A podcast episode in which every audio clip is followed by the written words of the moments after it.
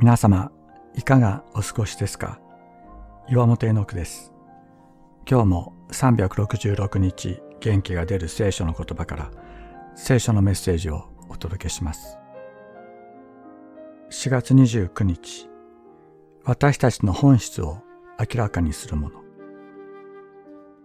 主イエスについていくという出来事は、職業、家庭環境、生育歴や教育歴、性別や年齢、社会的地位や健康状態を超えて、私たち一人一人の人生に切り込んでくる。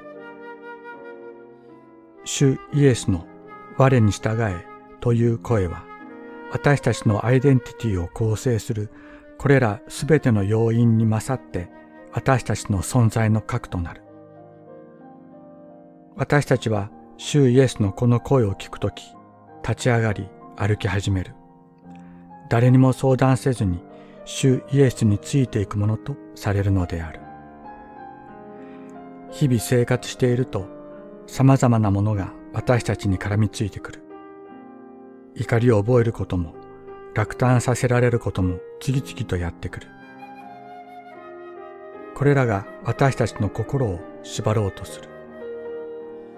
しかし、我に従えという主イエスの声は、今日もこれらから私たちを立ち上がらせる。主イエスは昨日も語ってくださった。今日も語ってくださる。私たちの本質は、語ってくださる主イエスの声によって明らかにされる。その後、イエスは出て行き、修税所に座っているレビという主税人に目を留められた。そして、私についてきなさいと言われた。するとレビはすべてを捨てて立ち上がり、イエスに従った。